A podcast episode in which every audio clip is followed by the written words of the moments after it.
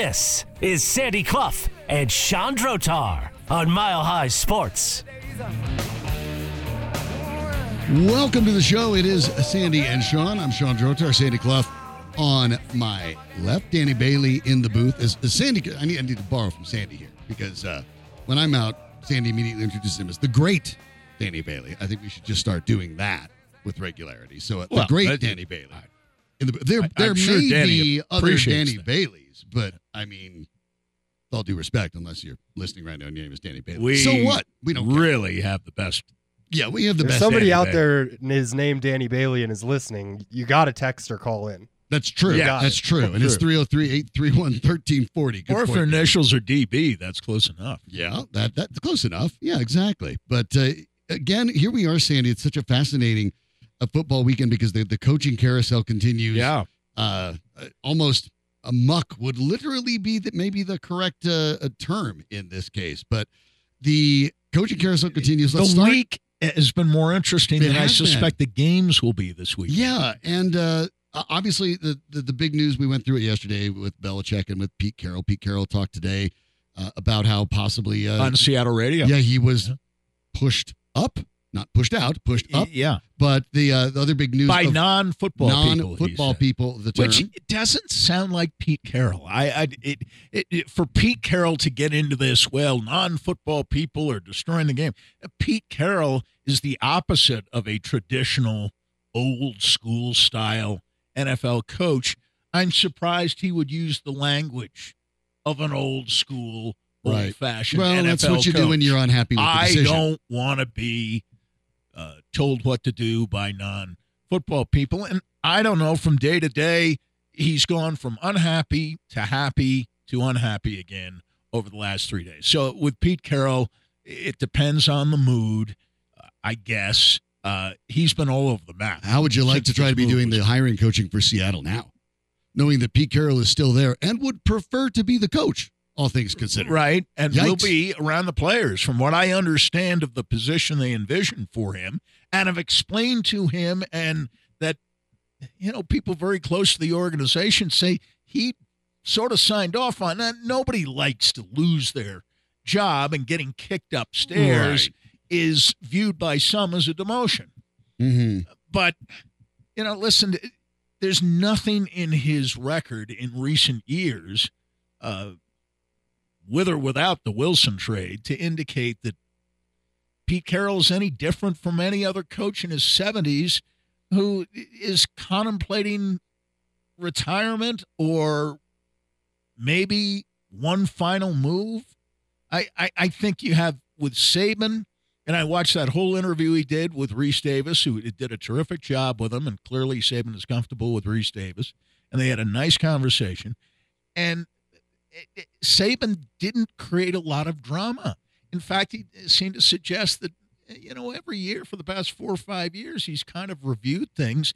And he did speak to the idea that as he was interviewing an assistant coach, on the very day he retired, he said 15 minutes before he went down to the locker room, it, it was the old LBJ Right. deal when he decided not to run for president in 1968. Right before he made the announcement in late March, in fact, on the final day of March, he had two speeches written. One speech, he was running. The other speech, he was dropping out.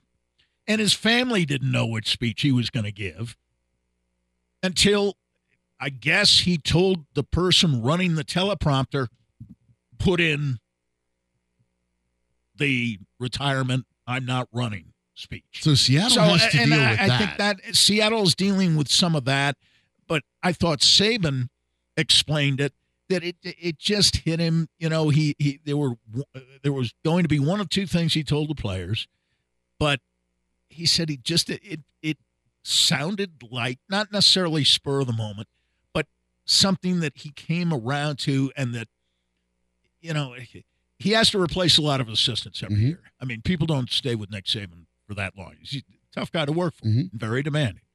And I think that was part of what he thought, you know, I'm 72 years old. Why am I interviewing wide receiver coaches?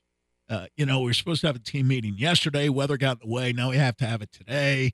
I was expecting today to be a lighter day, and here I am. I'm getting set to meet with the team, and I'm interviewing assistant coaches. And, you know, you have to re recruit the recruits all the time, and it's just, I, I don't need it. If you want to learn about Belichick, read Seth Wickersham and Company with as good a piece as I've ever read. And Seth Wickersham wrote the book, Mhm. and we had him on to after he did a long form profile on Sean Payton back in August for ESPN.com and again today. The final days of Bill Belichick, but it isn't the final days. No. You get the 24 years in total. You get even more insight on Belichick, Kraft, Brady. And let me say this there are about 10 things I wrote down to pay attention to in this piece. I'm not going to review any of them, just to say that I'm sure you'll have the same reaction if you read the piece on ESPN.com. That there are at least 10 things that come out of it, several of which have possible application to the Denver Broncos situation here. Uh, the last observation, or one of the last, was that Jonathan Kraft, not Robert, Mhm. Jonathan Kraft, Right. and Bill Belichick had the same kind of poisonous relationship that Joe Ellis had with Mike Shanahan. And if anybody really wanted Bill Belichick gone, yeah, Robert Kraft was probably ready to move on. But Bill Belichick was ready to move on from Robert Kraft.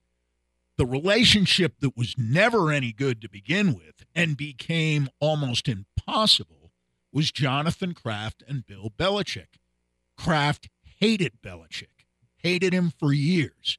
Belichick hated Kraft, not Robert, Jonathan, Mhm. although he and Robert weren't great buddies either. And one of the great quotes, and I'm sure it percolates around Dove Valley regarding Sean Payton, is Kraft mocking Bill Belichick to friends and associates for years as the great intelligent man. Sound like anybody we might know?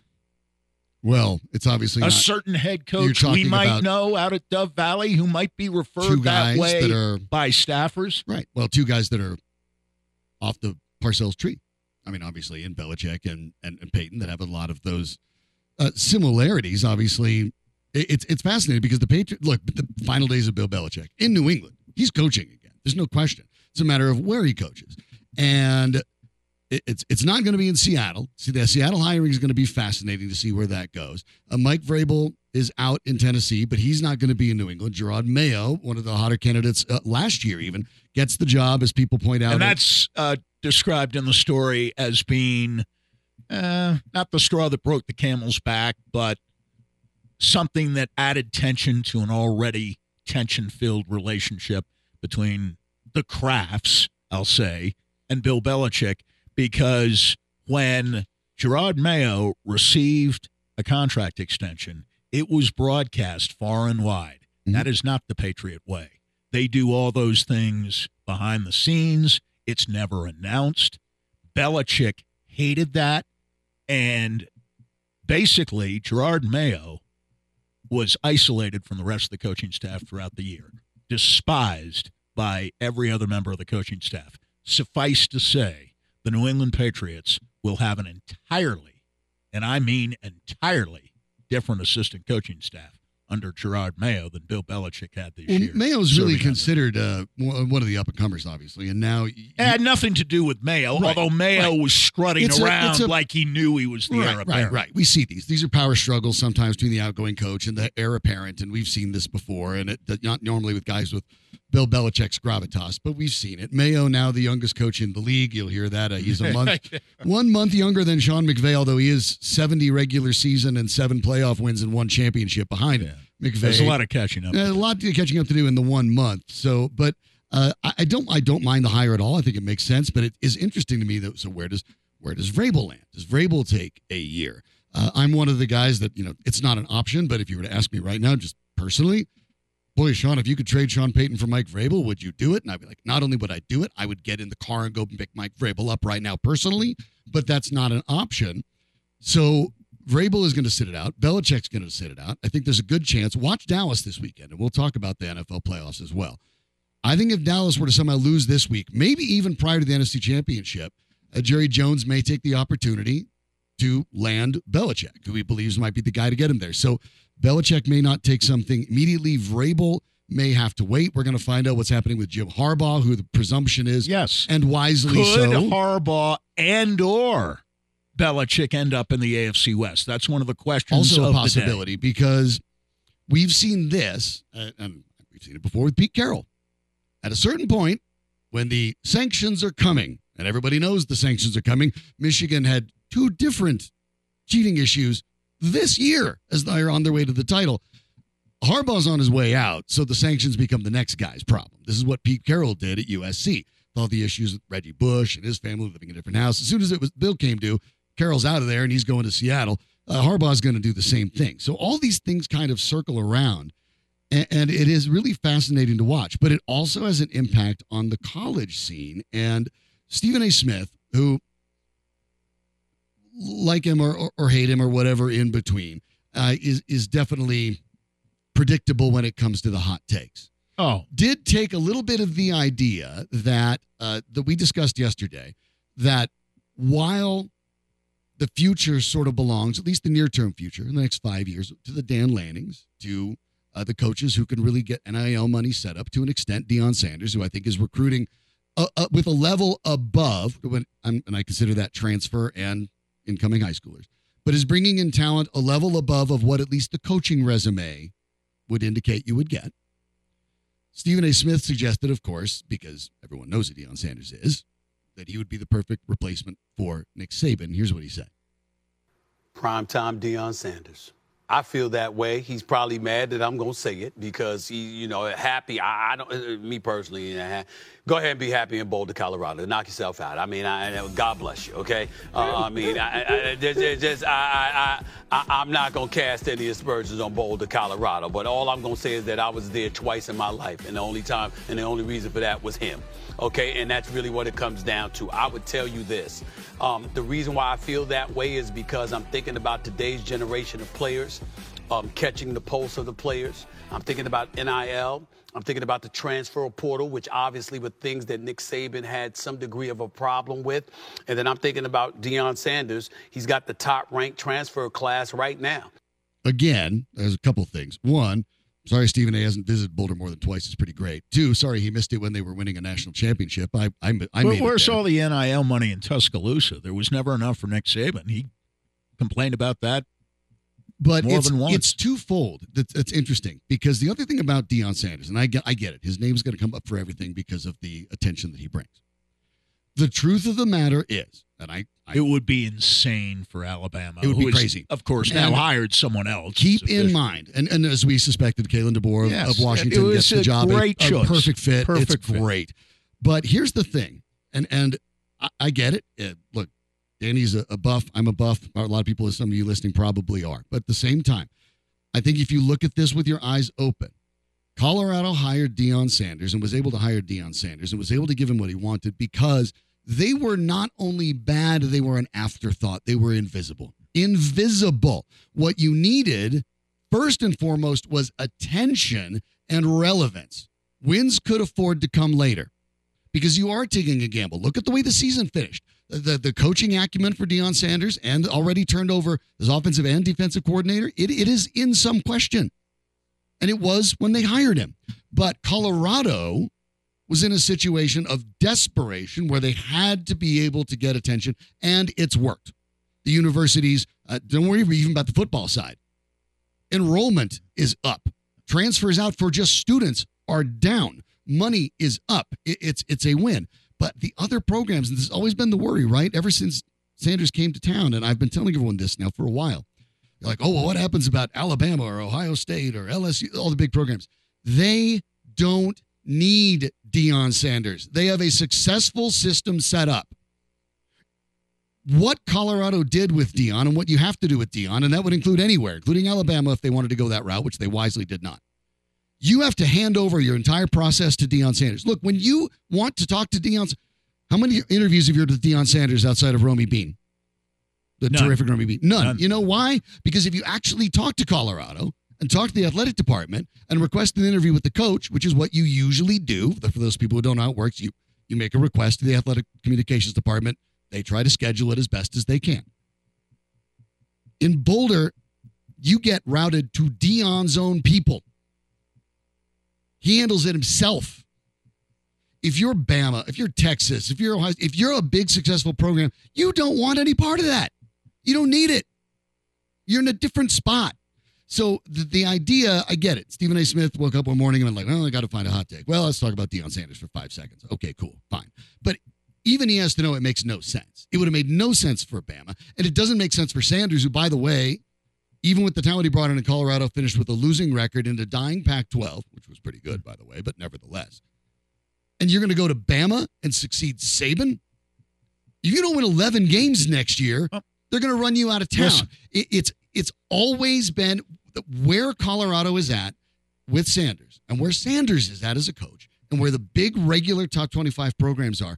They are not overlapping. They are dwelling right now in different worlds. And, and it doesn't make sense to try to blend them. I guarantee you, Alabama never even considered calling Deion Yeah. Sanders. Um, no. And, he does you know commercials and he does commercials every day, every weekend you watch with Nick Mike Saban. Norvell can say what he wants. Mike Norvell was never a serious candidate Nope. at Alabama. And he is Lanning denying was. that. He is suggesting that he was. I, I don't think Lanning was all that serious. think He's he- too abrasive a person. And and they probably gave a You- call and realized need- what they had to buy him out and said, okay, never mind. No. DeBoer's perfect. No, perfect. DeBoer's perfect. he lands And right in their lap. Yeah. But and I understand with DeBoer, there's a huge buyout too. Alabama can afford the twelve million dollar buyout for what they're paying uh, DeBoer. Uh, DeBoer can afford it. However, that gets paid Yeah, it'll get paid. off. Kalen DeBoer takes that job knowing he will be criticized as early as next year and perhaps harshly every time he loses a game. And this is a coach who, in his head coaching career, has a record of 104 and 12. Right. And he knows, Phenomenal record. he record. knows that even if they just lose one game, he will be criticized harshly and mostly unfairly, but that's part of the gig. And they had to hire someone who temperamentally would be prepared to accept that. That is not Mike Norvell. Uh, that might be Steve Sarkisian, but if there are five jobs, let's say in America, that can pay you more than what Alabama can pay, Right. Texas is certainly one of them, and Texas might be at the top of the list. So Sarkisian, who had a great year, uh, virtually as good a year as Alabama They're had this year with with. Texas, He's bought and himself they some wiggle him room. there.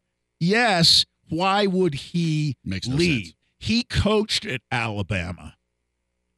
All right, Even if, you're, even Norvell- if you're Lanning, Norvell never did, and Lanning is not a temperamental fit. it doesn't maybe matter. Lanning, maybe Lanning looked at that and said, "Yeah, I'll test it's prestige. I'll take the call. out what might be there, and it'll get me at least a slightly better deal in order to stay." I don't Right. think Lanning was ever leaving. I don't think Lanning was ever Alabama's number one And, and he's not. choice. There's such a difference, DeBoer Sandy. was Yes. from the start. And here's the difference if you're a guy like Lanning. That's really valuable to keep in mind. And I'm not suggesting he wouldn't like to win a title. He would. But we know the pressure that's going to be on the next guy here. He's at Oregon making Nike money, making tons of money, bringing that speed to the Big Ten, by the way, which for at least a year is going to be culture shock for the Big Ten. And you know what Oregon's happy with? Oregon would love to, to win a title. But you know what Oregon likes? 10 win seasons. You keep racking up 10 win seasons in Oregon, they love you. You're fine. You can stay there. If you're Dan Lanning, you're in the perfect spot. The expectations are lower. You make tons of money. You're in great shape. Why would you leave? And the truth of the matter is for Bama, I'm not worried about Bama in the long term, but the NIL world is here. Yes. And, And, Alabama will level off the, a little yep, bit. the, The, next few years. reputation of these these these programs doesn't matter as much as it used to. And that is an advantage for a guy like a Deion Sanders, where you can maybe make up the difference faster than usual. But stop with the idea that Deion Sanders is uh, in demand for regular top 25 programs. He's not. He's not. He's not. Well, you know what else isn't happening? Um, the Denver Nuggets, when they drafted Nikola Jokic, did they have a plan? A very, very, very complicated plan and a crystal ball uh, and a tremendous amount of luck. One, Carmelo Anthony thinks so. Just when you think Carmelo might be getting over things, uh, not quite. We'll hear a little bit from Carmelo because there is some uh, pure, unfiltered bonkers coming out next on Mile High Sports.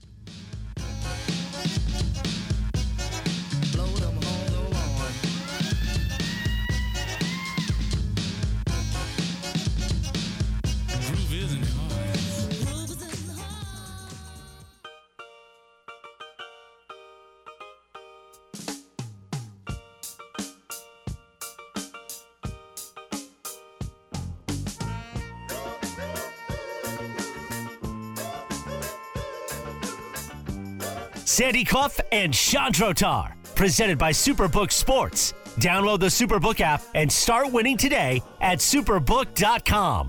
Here's Sean and Sandy.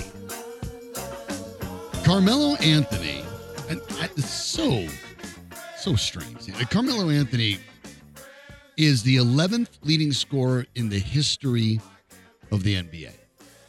Carmelo Anthony had a, a brilliant career with the Denver Nuggets before he decided he wanted out. And presumably, if he would have continued to play even the way he played, and the team never got any further than it did at the one Western Conference finals that they made, he would have played his whole career in the Denver, in the Denver Nuggets uniform. The Nuggets would have been delighted to have him, and he would have had that 15 hanging from the rafters. Well, it's a, kind of an odd, petty thing with Carmelo, who remember, as I think most fans know, he's the one that wanted out.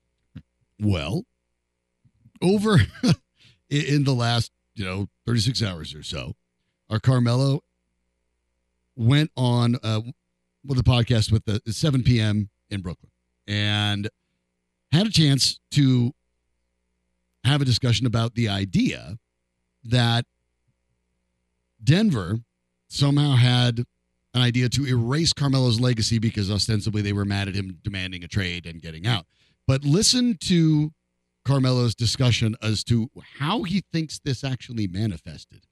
Look me in my eyes. You had to feel away when they gave Jokic that 15, bro, because that's Melo. Hell yeah. Did you think it was a petty maneuver? It was a petty maneuver. It wasn't like, oh, we got numbers to choose from. It was like, here, Take this one. you got 15. Ooh. And y'all put Jokic in the middle of that. He don't know what the f- He don't even care. He could have been like, I want to wear 15. He could have been like, 15 is here. I can wear 15. Oh, that's Melo's number. You know what I mean? Like just pay homage. I don't know. He could have wore because he wanted to pay homage. Right. But what I believe is that they gave him 15 to try to erase. What you did, over What I your did. accomplishments over there. That's Denver. crazy. I used to think about it. I don't think about this shit no more though. yeah. Because what's meant to be is meant to be. Well, obviously he thinks about it a little bit because he's talking about it. Uh, you know, that it's let let, let me He's obsessed with it. let me see if I can get past some of the the bonkersness of this. Okay, let me get some of the facts straight first and foremost. Uh, Carmelo would have worn 15 for as long as he wanted it. How do you want to say? Uh, two, Nikola Jokic wore 15 since he was a child playing basketball. I Remember, he started a little comparatively late, so there are pictures of him 13, 14 years old wearing a 15. He was once asked why he picked 15, and he said, "I was chubby, and it was the biggest jersey we had." Remember, He's in Serbia. Okay, they, they weren't they weren't some AAU squad sponsored by multi-million dollar companies. It probably legitimately just was the biggest jersey they had on hand, and then he that's the number he played in. So he's worn that his whole playing career, even since as a kid. Second, Jokic wasn't the first guy to get 15 when Carmelo Anthony left. A year they left they left it without for a year. And then they gave it to Anthony Randolph, the power forward out of LSU, who was in his fourth year. Randolph, kind of a bench guy, played about eight, nine minutes a game for the Nuggets. Was that a plan to erase Carmelo Anthony's legacy to give it to Anthony Randolph? Was that equally some sort of idea to it that they, that would be insulting because it's Anthony Randolph? When was Anthony Randolph drafted? You know, Oh boy. I mean, um, when was he drafted? I, I well, mean, it was at, at what it was it was 2000. He was 11, 12 Okay, when he but- won but it, in and it was his and it in was his which fourth round? season. which Yeah. round? I'd have to I'd have to take that one. Well, I'd have to look, but but probably uh, but Jokic was drafted 41st overall right in, the, second, round. during a Taco Bell commercial where ESPN just had I think a quesarito at the bottom of it. Well, and uh, yeah, Uh, just tell me where Randolph 14th overall pick. Well, 14th out of LSU. just as I suspected, he was a much more highly regarded prospect Than Jokic. than Jokic ever was. And the idea that Jokic would even make the team was very much in question. yes. The idea that he was better than Yusuf Nurkic wasn't apparent until what? 15, 16, Mhm. 16, 17, thereabouts. When he was drafted, the presumption was he was going to do what the He Nuggets were going to do, Nurkic. or or even for a bit do what San Antonio did at the time, a lot of draft and stash. Le- leave him Yeah. in Serbia and then let him, uh, you know, let him play Right. a little bit. The idea that the Nug, put it this way, if the Nuggets really thought we're going to draft this guy 41st out of Serbia, he wears 15 already. He's going to ask for 15, and we're going to go, you know what? Kind of rubbing their hands all evil like you're a cartoon villain, twirling their mustaches. That's a great idea because Anthony Randolph didn't appropriately erase all of Carmelo Anthony's achievements. Let's give it to you, guy that right now backs up Yusuf Nurkic. That'll solve it. I- That I- this is crazy. It- it's it's nonsense, and Carmelo knows it's He's nonsense. got to know. Uh, the host was clearly egging. oh, you're on, egging him on, too. sure, but because it's hilarious. Why not? I mean, if you're if you're going to go down that rabbit It- hole, I'll let you. it, it's so devoid of uh, fact. Uh, th- there, there's no connection with reality whatsoever. Does Carmelo really believe that Jokic was a surefire star in the making when he came to the Nuggets and He was asked drafted for 41st. 15? And by the way, Nobody thought by that. the way, Nikola Jokic knows far more about Nuggets history than Carmelo Anthony, and I like Carmelo Anthony I do too. Uh, I had plenty of dealings with him. He was always pleasant. Uh, we certainly, though I criticized him, and he was on talk shows, so I know he listened to him because he came on one with me one time for an hour right after the 04 Olympics, not to blast Larry Brown, but to kind of explain that Larry was angry at LeBron James and Allen Iverson and a whole bunch of people on the 04 Olympic team, which is a failed Olympic team Mhm. that led to the hiring of Mike Krzyzewski and who was not the all-time permanent coach, but Right. hung around and won several Olympic gold medals as a head coach. And he came on to say, I'm not sure because I thought Larry and I got along reasonably well. He yelled a lot more at LeBron and Iverson than he yelled at me. Why he singled me out publicly and didn't talk about the other two, he said I I never really got to understand that. But we had a great conversation for an hour. He was going into his second year in the league, coming off a sensational rookie year. He should have been rookie of the year ahead of LeBron. LeBron, Yes, he should have. But Carmelo had a better rookie season than LeBron had. His team was better than LeBron's. People forget LeBron's Cleveland Cavaliers did not make the playoffs during the first two years Mhm. of LeBron's career. The Nuggets in the first two years of uh, Carmelo's career immediately made the playoffs after what eight years Yeah. of not making it, eight years in a row, forward. kind of a Bronco stretch of non-playoff years, Unfortunately. and uh, without having the Super Bowl right before the uh, the drought, uh, the Nuggets had not been very good, and Carmelo got plenty of credit for that. The Nuggets, apart from a couple of weeks in the postseason in 1994, had had no success to speak of regular season or postseason since the late 1980s, about 15 years. Carmelo gets here and they start making the playoffs, and he got probably more credit from me than he got from generally the media here in Denver. Then that switched For me, it only switched when one uh, he asked out, and that it, I I. But it was the nice, basis demanded. it, it was the basis on which he asked out. Well, they never surrounded me with any talent here, which should have come as news and did, in fact, to Chauncey Billups. For some reason, never did to Marcus Camby or uh, Kenyon Martin, especially Kenyon Martin, uh, who had, uh, if if he had any kind of uh, sense, would have known that for years Carmelo had suggested that Kenyon Martin, among others, uh, not a sufficient supporting cast as far as he was concerned. That LeBron had it better in Cleveland. He actually, Carmelo actually said that that, that he had more players around him uh, in Cleveland. LeBron did than Carmelo had here in Denver, which of course is preposterous. Um, that every other star in the league was surrounded by great talent, except he was one of those great stars who had no. Carmelo was a great offensive star and a good guy, and I admire his uh, social justice initiatives, and they have been initiatives. They haven't been operations on which he's ridden somebody's coattails or something. He's done a lot of good uh, for the city of his youth, uh, Baltimore, Oh, yeah. Maryland, down through the years, done many great things off the court. He has a thing about Denver and a thing about the Nuggets that I'll never So weird. understand. And yes, uh, he rescued the Nuggets um, and was there in 03 04 without much around him. That was true as a rookie and got credit for that.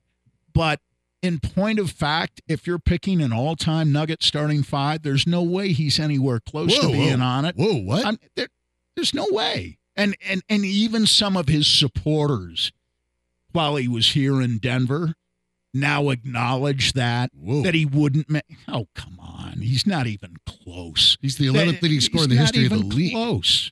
So Wow. he's a good offensive player. a great offense. He's not making any all defensive teams, and certainly his defense was an issue here. His lack of rebounding and lack of playmaking was an issue here. Not that he wasn't capable of it, he just decided he was going to be a scorer. That was his choice. He would not be on my first all time Nugget team, he wouldn't be on my second all time Nugget team, and not even close. He might make the third or fourth teams. Wow. He might make the third or fourth teams. He didn't do enough here because he wasn't here long enough. And the coach, who was here a lot longer than Carmelo was, actually did better without Carmelo than he did with Carmelo. Part is That is a fact. The Nuggets, over a five year period, the last five years of George Karl's regime here in Denver, most of which were spent without Carmelo Anthony Mhm. in his lineup. The Nuggets were the fourth best team in the NBA. During Carmelo's last five years, the Nuggets weren't one of the top 10 teams in the NBA. Carmelo should know better for a couple reasons. What number did he wear with the Knicks, Sandy? It wasn't 50. It was seven, right? Because 15 was retired. Well, here's the funny part. Earl Monroe. And Dick McGuire. The number 15, the exact number. Who number. were both better players for the, Knicks. exact, but that's irrelevant. That's irrelevant. That's totally irrelevant. Here's the only point. Carmelo Anthony played on a team, the team he demanded to be traded to, and couldn't wear the number he loves because it was retired, but it was retired for two different people because guess what? There's no rules about that. What are you worried about? You're you're you're 15 and Nikola Jokic is 15 one day. If you will ever back off and take a couple deep breaths, might hang side by side because teams can do that. The Knicks, the team you played for, did it already. That this idea that uh, it's insulting that somebody wore his number, you've got to be kidding me. This is not uncommon. Look at the New York Yankees who have like seven retired numbers that are retired for multiple players. And the Knicks have two for number 15. I mean, this is ridiculous. They were both better players than It, Carmelo. it just was. it's it's very very strange that I mean at a certain point like you wanted out. So let it go. And I think hmm. there's a large contingent of, of fans, and I think at times when he's not doing things like this, there's even some momentum in the organization to be like, "Hey, he's retired. They've tried to let's, reach out. let's let's bury the hatchet and let's Try let's you know out. you're an all time great. Let's let's have some fun And with this. honestly, there are people I'd rather the Nuggets have reached out to over the years than Carmelo, but they have made effort after effort. And they also wanted to acquire him. That was another one of Tim. Connolly's follies. Thank goodness it didn't happen. Tim Connolly was desperate to get Carmelo Yep. back here. He tried. And we were, some of us sitting around saying, you'll start to lose the minute you Well, at that point in his him. career, when he was kind of kicking around with the with the Trailblazers, I mean, it, sort of a one dimensional player, so it's a different sce- scenario. But just well, he's always a one-dimensional just player. yeah, but he never but the dimension wasn't as uh, good as it used to be. No, so it's really that's true. fascinating. I mean, it's it, it's so strange because I don't I don't get it. I think there's a lot of of the the the history of folks in town who would be more than happy to celebrate Carmelo. But, But by the way, gotta come to Jokic knows much more about Nugget history than Carmelo does. Although, I, uh, want to make that. I do clear. think Carmelo had one thing right when he also said, and I, I can't exactly say it because Daniel had to beep it again. Um, Nikola didn't care. Cool. Came to the team. He gets to wear 15. Whatever. I don't care. it makes no difference. If they also would have told him for some reason, sorry, you can't wear 15, he'd be like, okay, I'll pick something else. Doesn't care. He wore the number he wore his whole life. Doesn't care. Just very, very strange. Your thoughts on that? Love to get that as well. 303 831 1340. Remind you over at Superbook Sports, we're changing the game. Win some money this season with Superbook, the most trusted name in sports gambling, with a direct line to Las Vegas. And now, when you use the promo code Mile High, you'll score up to $250 with their first bet bonus. And that means win or lose, Superbook will match your first bet up to $250 with the promo code Mile High. So down, download the Superbook Sports app right now. You enter the promo code Mile High. That's easy. Two words, Mile High. You know where you live, right? I mean, that's it. You'll get 250 bucks courtesy of Superbook Sports. Visit superbook.com for terms and conditions. Gambling problem? Call 1-800-GAMBLER. Well, coaching carousels are going on for the Denver Broncos. Quarterback carousels are going on as well. What will their options be realistically? I think I know where they're going already, Sandy, in the free agency route and the draft. I'll share with you next on Mile High Sports.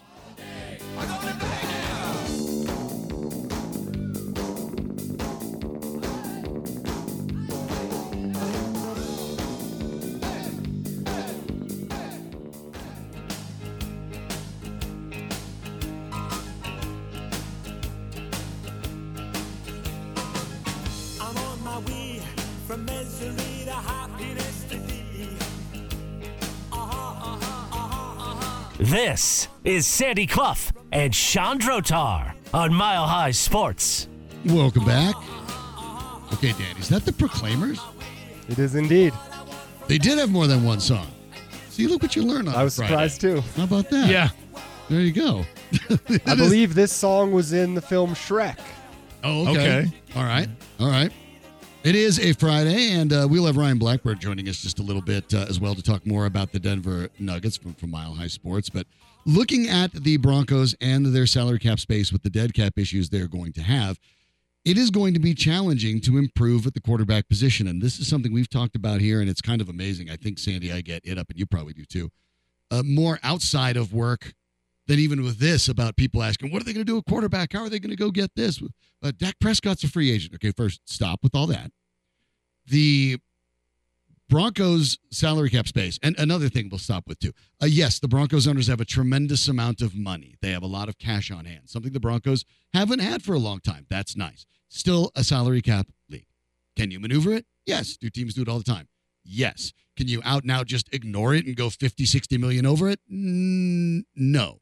So now for the Broncos, you have to deal with the idea of getting better at the quarterback position. And we're assuming Sean Payton doesn't think that Jarrett Stidham is the answer, although prior to the season he did say he saw them saw him as a future NFL starter and gave him a two year deal and benched Russell Wilson for him.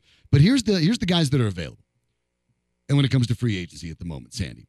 Uh, Kirk Cousins coming off of a season ending injury at 35 years old.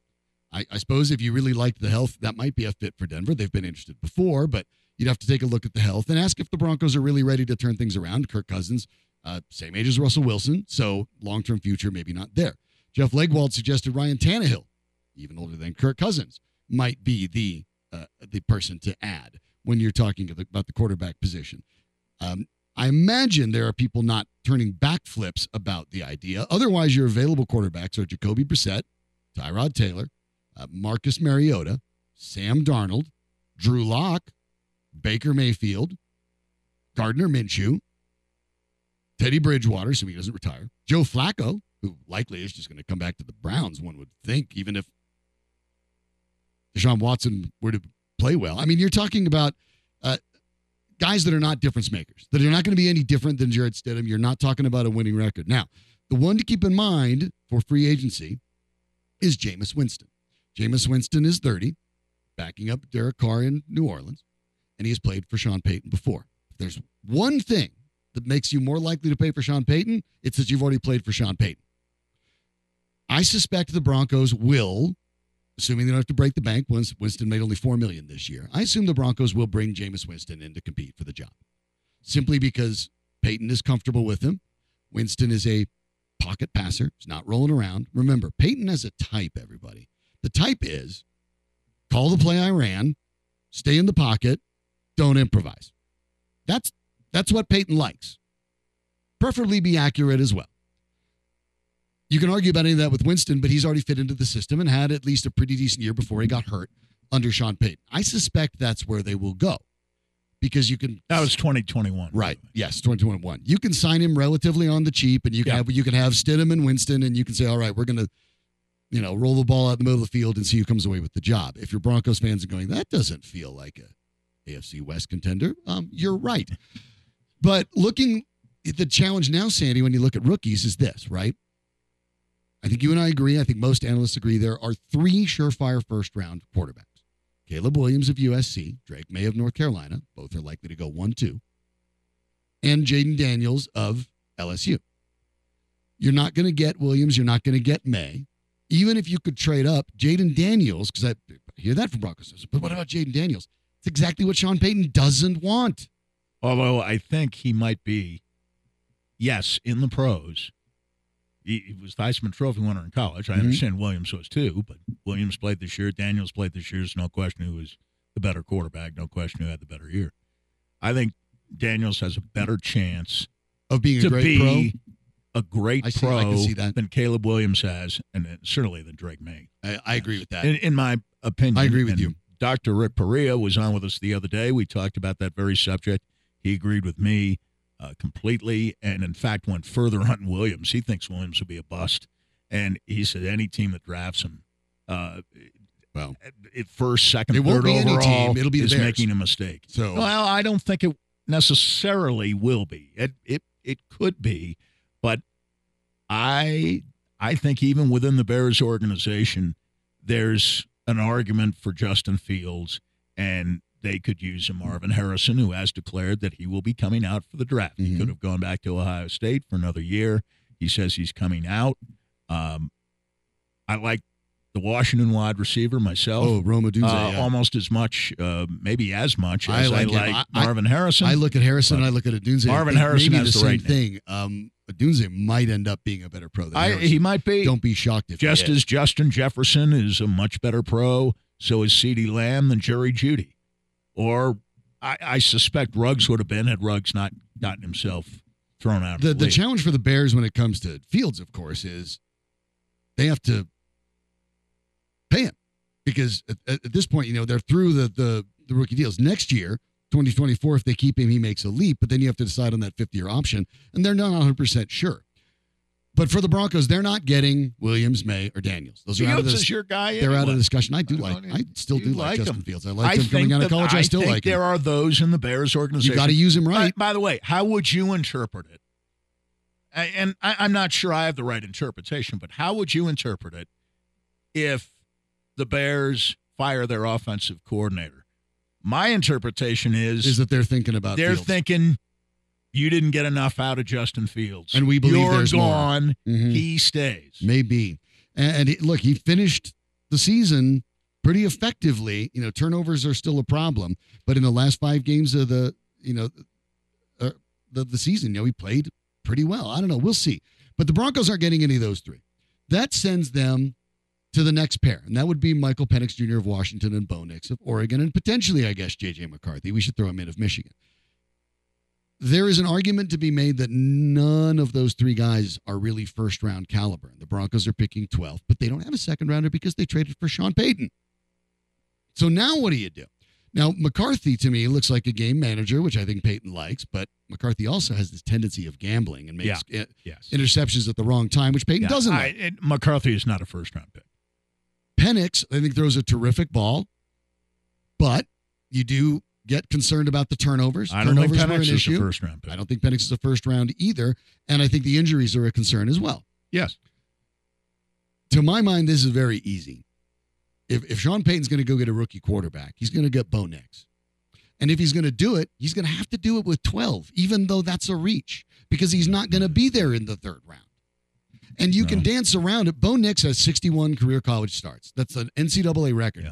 Sean Payton's mentor, Bill Parcells, you've talked about it before. That's the Parcells rules. That's Parcells one- rule- and and he qualifies. your likely your likeliest chances of success or how many starts you've had in college. Yeah, you have to complete sixty percent of your passes, unless you're Josh Allen.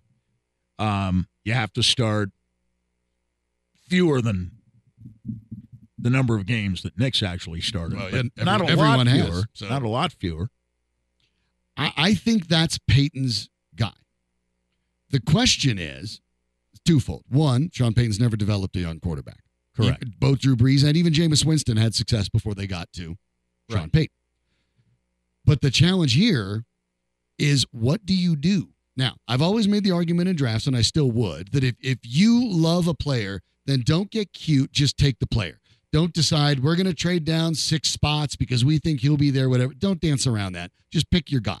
Pick your guy in your selection. But Broncos fans, would you be comfortable with Bo Nix as the 12th overall pick as the quarterback for the Broncos? And Sandy, am I missing something, or does this seem to be exactly the kind of guy Sean Payton would like? High accuracy, pocket passer, ton of career starts. Yeah. Um, You know he functions in a system. I, I guess my view is colored somewhat on on Bo Nix by the uh, time he spent at Auburn, and I understand he probably wasn't very well coached there, but I can still see him as a mistake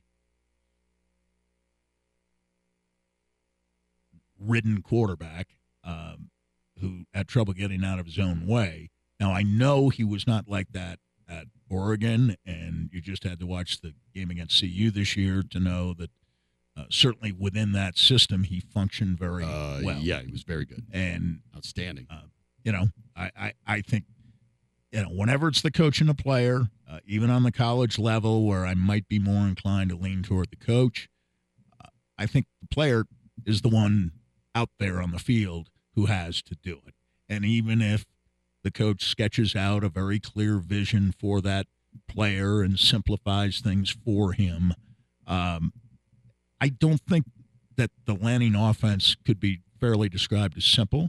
And Bo Nix Right. had to learn a very different offense from the, the prehistoric offense he ran at Auburn. Right. And he he did so.